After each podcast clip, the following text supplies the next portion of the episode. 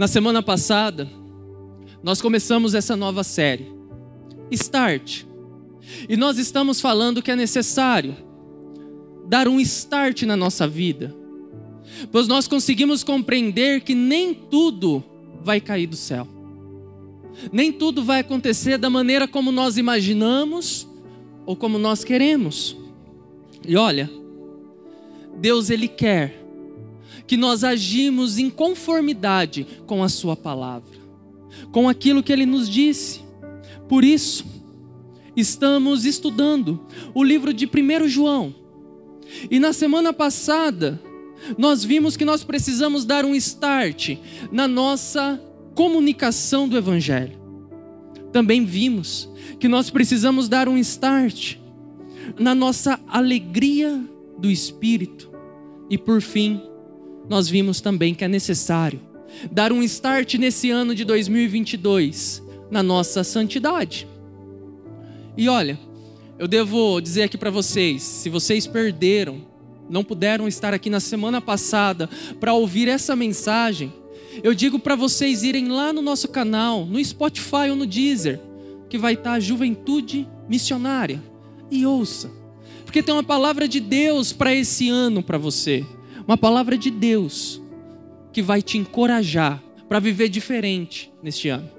Mas hoje eu quero continuar essa série, trazendo mais algumas atitudes que nós precisamos para dar um start em nossa vida no ano de 2022. E a primeira coisa é: nós precisamos dar um start na nossa busca por perdão. Dar um start na nossa busca por perdão. E eu tenho que dizer que todo jovem precisa de perdão. Eu, você, aqueles que não estão aqui nessa igreja, todos nós precisamos de perdão, pois, sabe, o perdão ele liberta a alma. O perdão ele nos liberta da escravidão, nos transforma em jovens melhores.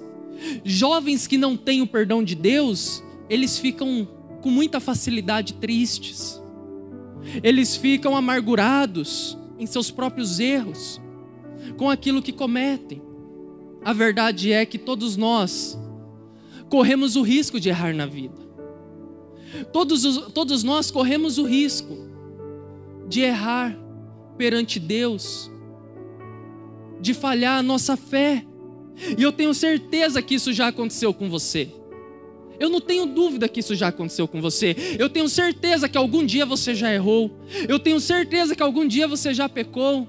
E eu falo isso para mim também, eu também já errei, eu também já pequei. Eu tenho certeza que algum dia você saiu fora dos caminhos de Deus. E é por isso que todos nós jovens, cristãos, nós precisamos buscar esse perdão de Deus, porque nós já erramos. Então nós precisamos libertar a nossa alma. Nós precisamos desse perdão. E olha, é somente é possível buscar esse perdão porque Deus, ele nos buscou primeiro. Deus primeiramente foi até nós, não foi nós que fomos até Ele, foi Deus que veio ao nosso encontro, e mesmo que nós estejamos em silêncio, que a nossa alma esteja em silêncio para esse assunto, que nossa alma não queira ouvir sobre esse assunto, deixa eu te dizer, Deus já foi a seu encontro, não adianta, Deus já foi até você, e olha, já que Deus foi até nós, Resta nós então irmos até Ele também. Porque agora é o nosso papel, o perdão já foi concedido, agora é o nosso papel ir até Jesus para receber esse perdão. E uma coisa é certa, é muito mais fácil isso para nós. Porque Deus, ele já ele já deu espaço. Deus ele já fez aquilo que era preciso para que nós pudéssemos ir buscar esse perdão. Isso é muito mais fácil agora para nós. Deus ele já perdoou os nossos pecados na cruz. Agora basta nós desejar esse perdão. E olha então, o que escreveu João no seu primeiro livro, no capítulo 2, do verso 1 ao 2. Meus filhinhos, escrevo-lhes estas coisas para que vocês não pequem. Se, porém, alguém pecar, temos um intercessor junto ao Pai, Jesus Cristo, o justo. Nós temos alguém que está com nós, então olhe para esse verso. Sabe que João está dizendo para nós? Ele está dizendo que nós temos um intercessor, e sabe quem é esse intercessor? É o Salvador do mundo, é nosso Jesus. Ou seja, Jesus é nossa esperança de verdade. Jesus é quem nos permite ter esse perdão, porque independente do que nós fizemos, independente dos resultados dos nossos pecados, Jesus ele já nos perdoou. Aí o verso 2 continua dizendo: Ele é a propiciação pelos nossos pecados, e não somente pelos nossos, mas também pelos pecados de todo o mundo de todos nós. E olha que maravilha isso. Essa esperança não é somente para nós que estamos aqui sentados dentro de uma igreja. Essa esperança é para todos do mundo inteiro. Qualquer pessoa do mundo que nele crer, ele tem essa promessa para a vida dele. Essa é a esperança para todos nós. E o texto ele é bem claro que Jesus Cristo é a propiciação pelos pecados do mundo. E sabe o que é propiciação? Propiciação é Jesus morrendo numa cruz, no meu, no seu, no nosso lugar. Ele morrendo pelos nossos pecados. Era para nós termos morrido lá, mas ele morreu em nosso lugar. E essa é a esperança. É a esperança que nós devemos anunciar a todos os jovens que nós encontrarmos nesse mundo. A cada pessoa que você encontrar na face da terra, fala, expresse esse perdão de Deus. Porque é isso que elas precisam ouvir. Nós precisamos dizer uns para os outros, para todos os jovens, que Jesus já nos perdoou. Esses jovens que ainda não aceitaram a Deus, que ainda não reconheceram esse perdão, nós temos que dizer para eles que eles não precisam ter medo de Deus, que eles não precisam ter medo da igreja, que eles não precisam ter medo da nossa juventude. Não. Todos nós estamos aqui, sabe por quê? Porque um dia nós tivemos esse perdão. Um dia esse perdão veio até nós. Por isso que nós estamos aqui.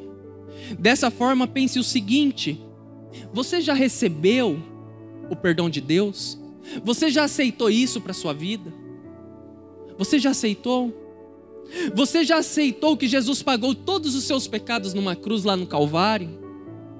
Você já entendeu que Deus não quer te condenar, o que Deus quer, na verdade, é te salvar, é te levar para a eternidade. Você tem olhado para Deus como um redentor e não como um punidor? Olha, a forma que nós temos que pensar em um Deus que nos ama e que nos perdoa, é dessa forma que nós temos que pensar. Então busque esse perdão de Deus. E como você faz para buscar esse perdão de Deus? O que é preciso ser feito? Eu vou dizer para você que é muito simples. Primeiro você busca o perdão de Deus, entendendo que você não é perfeito. Você não é perfeito, irmão. Você não é perfeito, meu irmão. Aceite que muitas vezes você vai errar, que você é falho. Pare de cobrar tanta perfeição de você mesmo. Uma pessoa que não pode errar, pare com isso. E olha, após você fazer isso, agarre-se em Deus, em Suas promessas. Deixe que Deus seja sua justificativa e faça tudo por Ele. Saiba que seu destino não é o inferno, seu destino é o céu. É isso que Jesus está dizendo hoje. Mas ainda tem uma segunda coisa que eu quero falar para vocês. Precisamos dar um start na nossa obediência, na nossa busca por obediência. E olha, busque essa obediência. Sabe por quê? Porque a obediência traz para nós resultados. Traz para nós resultados de uma vida melhor. É claro que a obediência precisa ser ligada a Deus, não ligada ao mal. E aí você vai ter bons resultados. Mas olha, é Deus que nós devemos obedecer. Nós jovens, nós precisamos entender que nós devemos temer a Deus. E Deus, ele não pode ser ridicularizado. Ele não pode. Deus, ele é muito maior do que nós podemos imaginar. Creia nisso.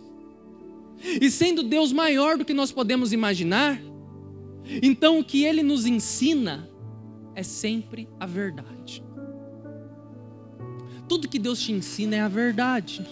Assim Deus é a verdade. Mas é claro que nós seremos abençoados quando nós seguirmos as suas ordens. Isso é um fato. Mas aqui vale a gente refletir. Uma questão de sermos abençoados por eles através da obediência. A gente tem que fazer uma reflexão sobre isso, sabe por quê?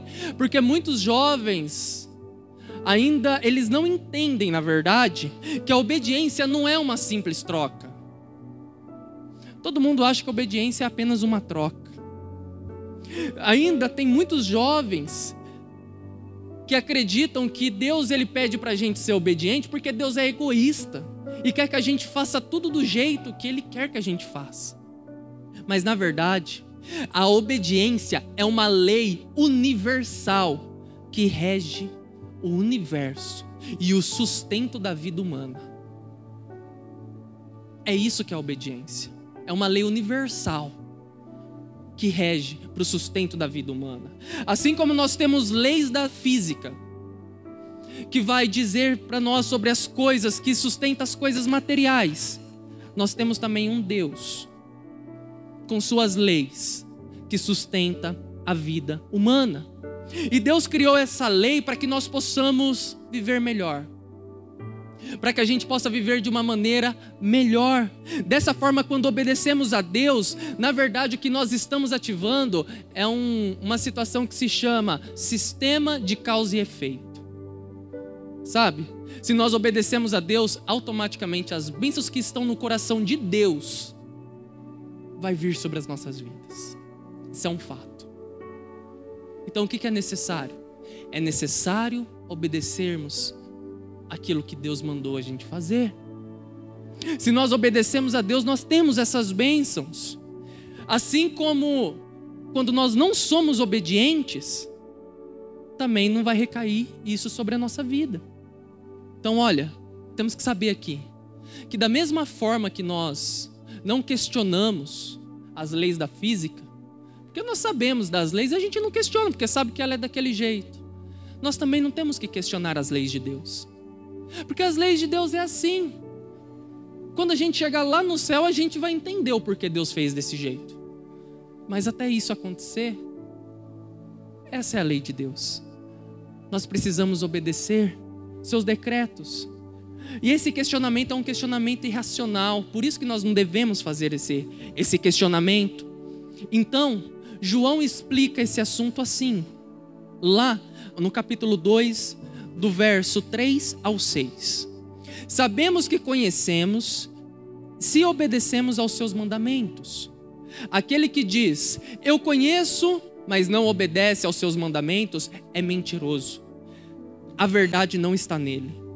Mas se alguém obedece a sua palavra, nele verdadeiramente o amor de Deus está aperfeiçoado. Desta forma sabemos que estamos nele. Aquele que afirma que permanece nele deve andar como ele andou. A palavra nem precisa de muita explicação.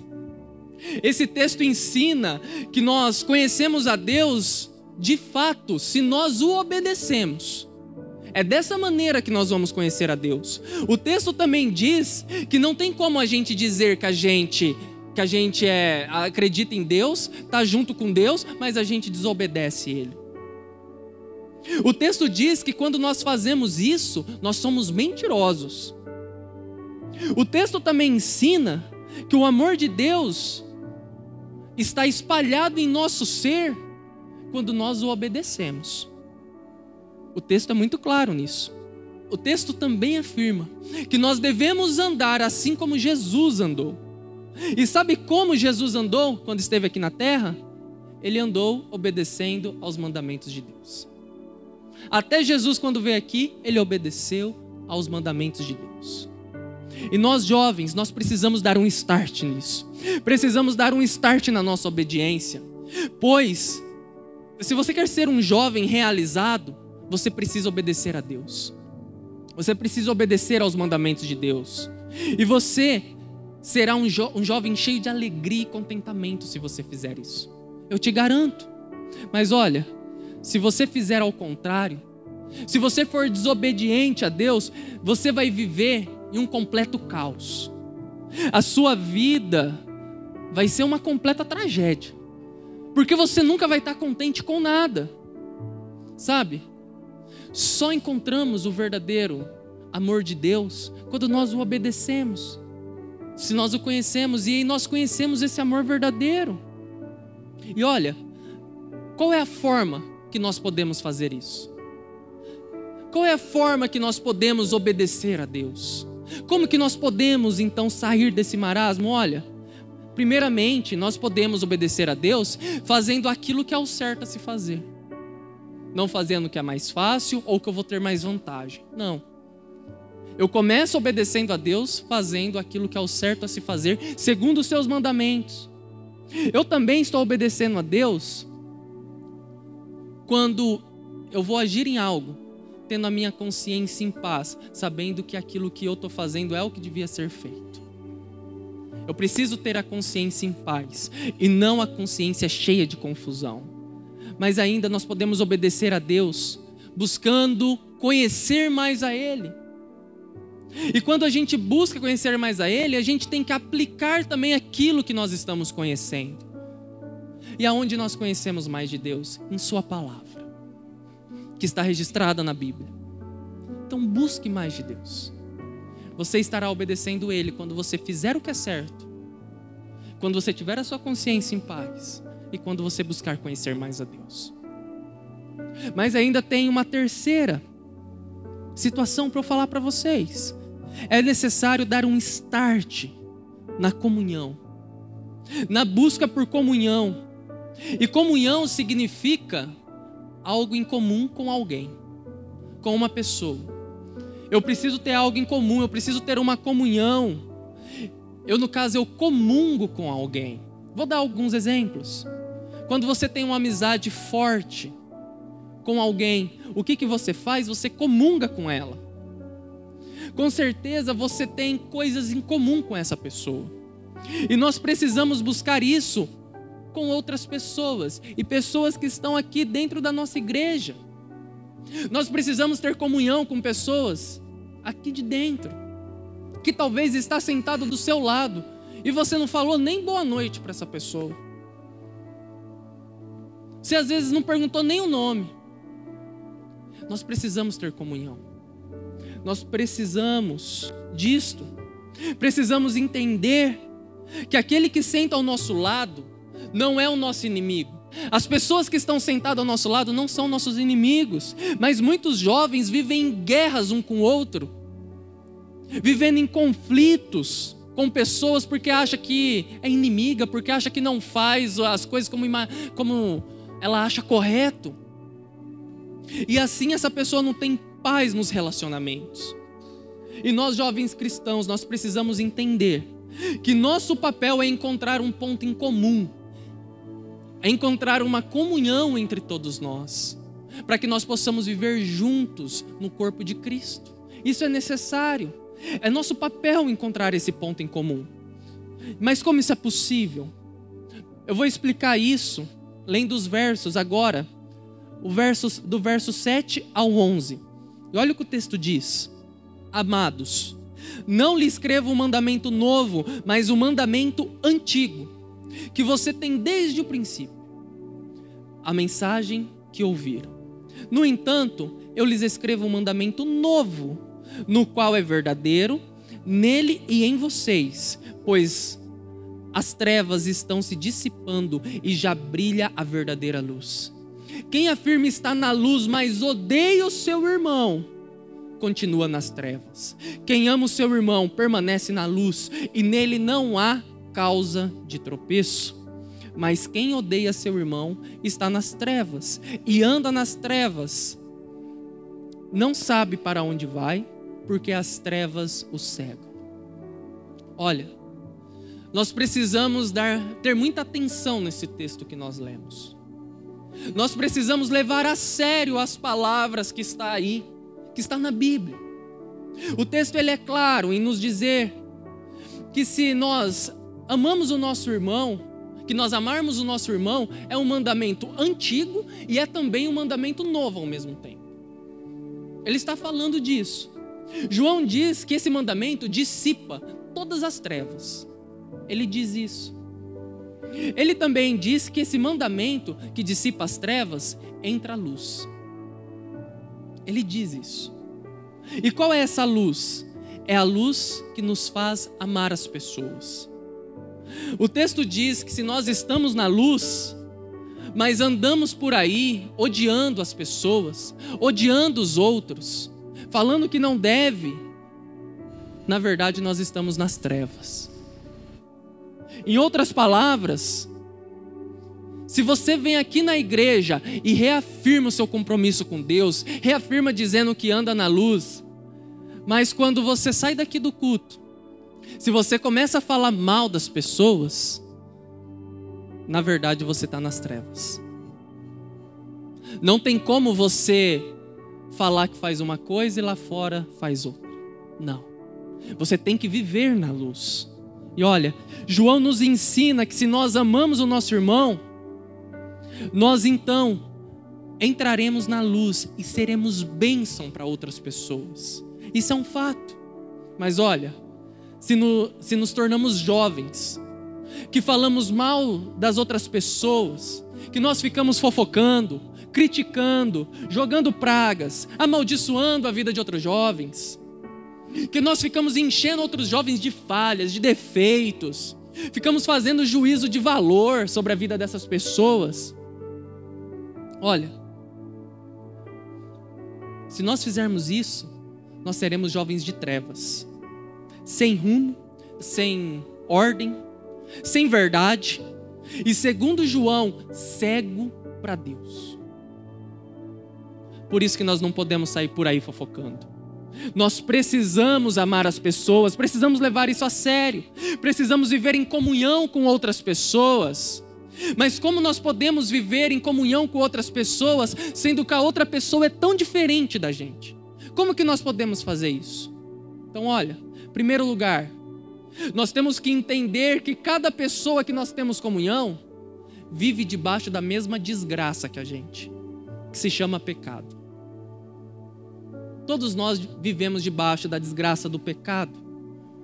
E olha, não existe nenhum jovem na face da terra que não tenha errado. Não existe. Todos nós erramos. Então, por isso, se alguém começar a falar do outro sobre essa questão do pecado, faça a seguinte pergunta: Olha, você nunca pecou? Você nunca errou? Faça essa pergunta para a pessoa que está falando mal, que está acusando. Mas olha, ainda tem uma segunda situação para a gente ter comunhão com outras pessoas, que nós precisamos entender que todos nós temos experiências diferentes na vida. Ou seja, ninguém é igual. Ninguém tem obrigação de ser igual a ninguém. Então entenda isso. E quando alguém então vir questionar você, ah, essa pessoa tem que ser igual tal pessoa, ou igual eu, porque eu sou assim, eu faço isso, eu faço aquilo. Faça a seguinte pergunta: Você acha que todo mundo tem que ser igual a você? Faça essa pergunta. Mas ainda você pode ter um comunhão com as pessoas, entendendo que a comunhão pode vir através de um ato de conversão. E o que é isso? O ponto de conversão são figuras que convertem a uma unidade. E nós jovens precisamos entender e lembrar que nós precisamos ser um só com Jesus Cristo. Nós precisamos nos tornar uma unidade com Jesus. Por exemplo, a Santa Ceia é um ponto de conversão que nós temos na igreja. É uma figura que todo mundo come do mesmo pão, todo mundo toma o mesmo cálice, não importa quem é, todo mundo faz isso. É um ponto de conversão, onde todos fazem a mesma coisa, então tem comunhão ali. Outro ponto, sabe qual que é? É a oração. Porque quando você está orando, você se coloca diante de alguém maior que você, que todo mundo se coloca, que é Deus. Você se submete a Deus e todos fazem isso da mesma forma. Entendem? Mas ainda tem outro exemplo, o batismo, por exemplo, na igreja. Quando alguém vai se batizar, não importa se essa pessoa é branca, é negra, é rico, é pobre, é pardo, é sei lá o quê. Não importa. A pessoa está se batizando, está se tornando uma unidade, junto com todos. Consegue entender? Tem inúmeras, inúmeros exemplos. Mas olha, nossa função achar pontos em comum para que a gente possa ter comunhão com outros jovens. É nossa função, é essa nossa responsabilidade. É nossa responsabilidade achar coisas em comum para comungar a fé com outras pessoas. E sabe, esses exemplos que eu citei para vocês, todos quem criou foi Jesus Cristo. E isso mostra como Jesus é inteligente, porque ele conseguiu arrumar maneiras de comunhão que dura até hoje e une milhares, na verdade, milhões de pessoas em uma unidade. Por isso nós precisamos dar um start na nossa vida de comunhão com as outras pessoas. Nós precisamos viver em comunhão um com o outro. Mas ainda tem um, uma quarta coisa para eu falar para vocês. Nós precisamos dar um start na busca por vitória. Nós precisamos. E olha, essa vitória que eu estou falando não é uma vitória igual à vitória que o mundo por aí costuma dizer para gente. O mundo por aí costuma dizer para gente sobre vitória financeira, sobre vitória em relacionamentos, em vida pessoal, em conquistas. E olha, é claro que a gente ter uma liberdade financeira, um desenvolvimento pessoal bom é importante. Não estou dizendo isso. Mas olha, parece que o mundo se esqueceu que isso não torna a gente imortal. Que essas conquistas, essas realizações não torna a gente uma pessoa que vai viver aqui eternamente. Que a gente vai viver no reino de Deus por causa dessas conquistas. O mundo esquece de falar isso. Então, Parece que nós crescemos nas áreas de conquista material. Parece que se nós crescermos nas áreas de conquista material, de felicidade incondicional. Mas isso não é verdade. Sabe por quê? Porque nós só achamos isso porque muitas vezes nós não conquistamos esse bem material que a gente está tanto querendo. Essa vida financeira estável que a gente tanto almejou, aquele carro novo, aquela faculdade terminada. Mas sabe, deixa eu dizer uma coisa para vocês. Quem já conquistou tudo isso, sabe que a verdadeira felicidade não está ali. Ela não fica ali. E olha, para ser verdadeiramente realizado, é necessário muito mais que vitórias materiais. Assim nós devemos entender que a busca pelo sucesso financeiro, pelo sucesso da vida pessoal, não é na verdade, a felicidade que nós tanto buscamos. Não está ali. Essa felicidade está em outro lugar. E é sobre essa vitória, essa felicidade que eu vou ler agora. Aquilo que João registrou para nós agora no verso 12 ao 14. Filhinhos, eu lhes escrevo porque os seus pecados foram perdoados, graças ao nome de Jesus. Pais, eu lhes escrevo porque vocês conhecem aquele que é desde o princípio. Jovens, eu lhes escrevo porque venceram o maligno. Filhinhos, eu lhes escrevi porque vocês conhecem o Pai. Pais, eu lhes escrevi porque vocês conhecem aquele que é desde o princípio. Jovens, eu lhes escrevi porque vocês são fortes e em vocês a palavra de Deus permanece e vocês venceram o maligno. E olha, João nesse momento, nessa parte, ele dá uma aula para gente sobre as etapas da vida. João ele é muito inteligente, ele fala com os filhos, ele fala com os pais, ele fala com os jovens, ele fala com os mais experientes, ele fala com todo mundo aqui. João diz que nossos pecados já foram perdoados e que nós já vencemos o mal, que nós já vencemos o maligno. João acredita que os jovens podem guardar a palavra de Deus em seu coração. Ele acredita. João acredita que jovens podem vencer o diabo, que os jovens podem vencer o mal. E nós precisamos ter essa mesma crença de João. Nós precisamos acreditar com ele, com essa mesma vontade. E eu te pergunto agora: você crê? Você crê nisso? Você crê que você é forte? Você crê que a palavra de Deus está em você? Você consegue crer nisso? Você consegue crer que você já venceu o mal através de Cristo Jesus? Ou você ainda crê que você é um derrotado? Qual é a crença que você tem sobre você mesmo? Sobre aquilo que você acredita? É importante você pensar sobre isso, porque jovens só serão vitoriosos se começarem a ter a vitória sobre suas próprias crenças. Vitória sobre as próprias mentiras sobre você. Então, para você ter mais vitória cristã na sua juventude, é necessário você crer que você já venceu tudo isso em Deus. E olha, o que é essa vitória? O que é essa vitória que João está falando para nós? É a vitória sobre o mal. É a vitória sobre o maligno. E o que significa o maligno? Maligno é tudo aquilo que te leva para a podridão. É tudo aquilo que te leva para a escuridão, para o ódio. É tudo aquilo que quer tirar você de perto da luz, de perto do perdão, de perto da comunhão com as outras pessoas, de perto da obediência de Deus. Isso que é o mal.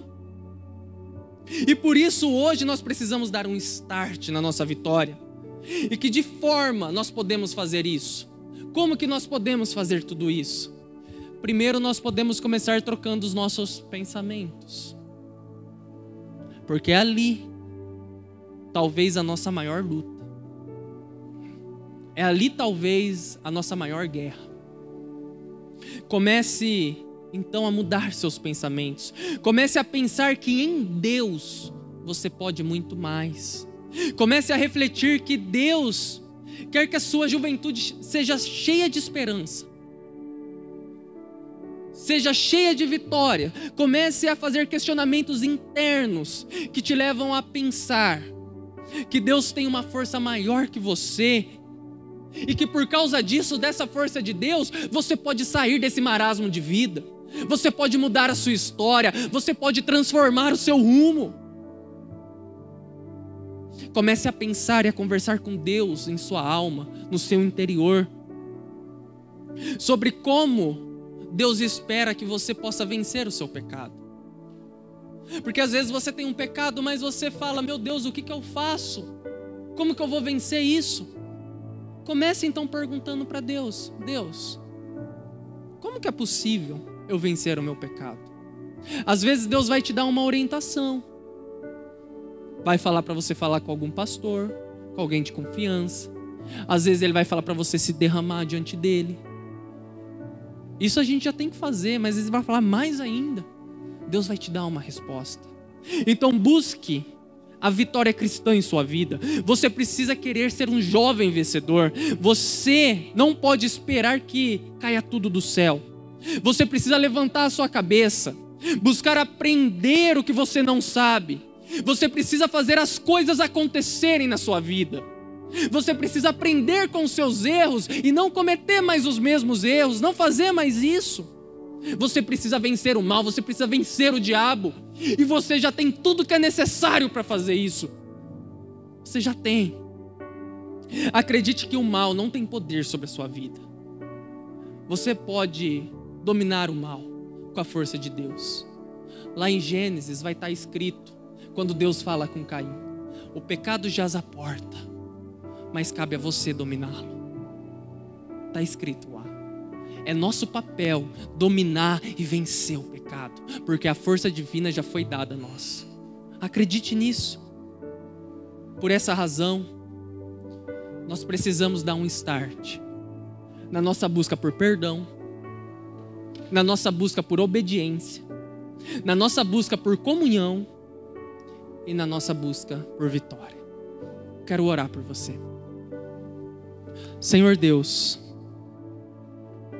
eu oro, Pai, para todos aqueles que entenderam que é necessário dar um start na vida. Eu oro, Pai, para todos aqueles que entenderam que é necessário perdão. É necessário se perdoar, ó Pai, por tantos erros já cometidos. Eu oro, ó Deus, por cada um que entendeu que precisa ter uma vida de obediência a Deus, que reconheceu que está vivendo fora dos seus caminhos, que reconheceu que não tem feito aquilo que lhe agrada. Eu oro por essa pessoa. Eu oro pela pessoa que entendeu que é necessário ter comunhão. Que não tem tratado seu irmão, seu colega, seu amigo como se deve tratar. Que não tem buscado levar a palavra de Deus em comunhão com as outras pessoas, mas que entendeu que precisa mudar isso. Também eu oro, Pai, para que a gente busque a verdadeira vitória, que é a vitória em Deus. Não é a vitória que esse mundo diz que nós temos, que é vitória financeira, que é vitória pessoal, realizações, mas sim a vitória que vem do coração de Deus. Por isso, Deus, eu queria fazer a pergunta aqui. Se alguém que entendeu que tem que mudar essa história, eu não vou pedir para vir aqui à frente. Eu vou apenas pedir para que coloque a mão no coração. Quero que você coloque a mão no seu coração se você sentiu que tem algo que você precisa mudar, que você precisa reconhecer. Deus, se Deus falou com você hoje, coloque a mão no seu coração. Glória a Deus. Várias pessoas colocaram a mão no coração. E esse é um sinal de reconhecimento que sim, nós somos falhos. Que sim, nós pecamos. Que sim, nós erramos. Mas que sim, nós temos o perdão de Deus. Que sim, nós temos a graça de Deus que sim, nós temos a misericórdia. Se não fosse por tudo isso, nós não estaríamos mais aqui, porque é por causa dessa graça, dessa misericórdia, dessa fidelidade que nós vivemos. Então eu oro nesse momento, ó Pai, que você limpe cada alma, que você limpe cada pensamento impuro dessa pessoa. Eu oro, ó Pai, para que você dê atitude de mudança, atitude de transformação, de mudança de rota. Eu oro, ó Pai, para que você ajude, dê entendimento espiritual, dê compreensão na vida dessa pessoa. Eu oro que por onde ela andar, ó Pai, que sejam os teus passos que por onde ela tocar seja a tua mão, que o que ela falar seja as tuas palavras, que o que ela pensar seja os teus pensamentos. Eu creio que vidas estão mudando agora nesse momento. Eu creio que o teu espírito está atuando nesse momento. Eu creio, Pai.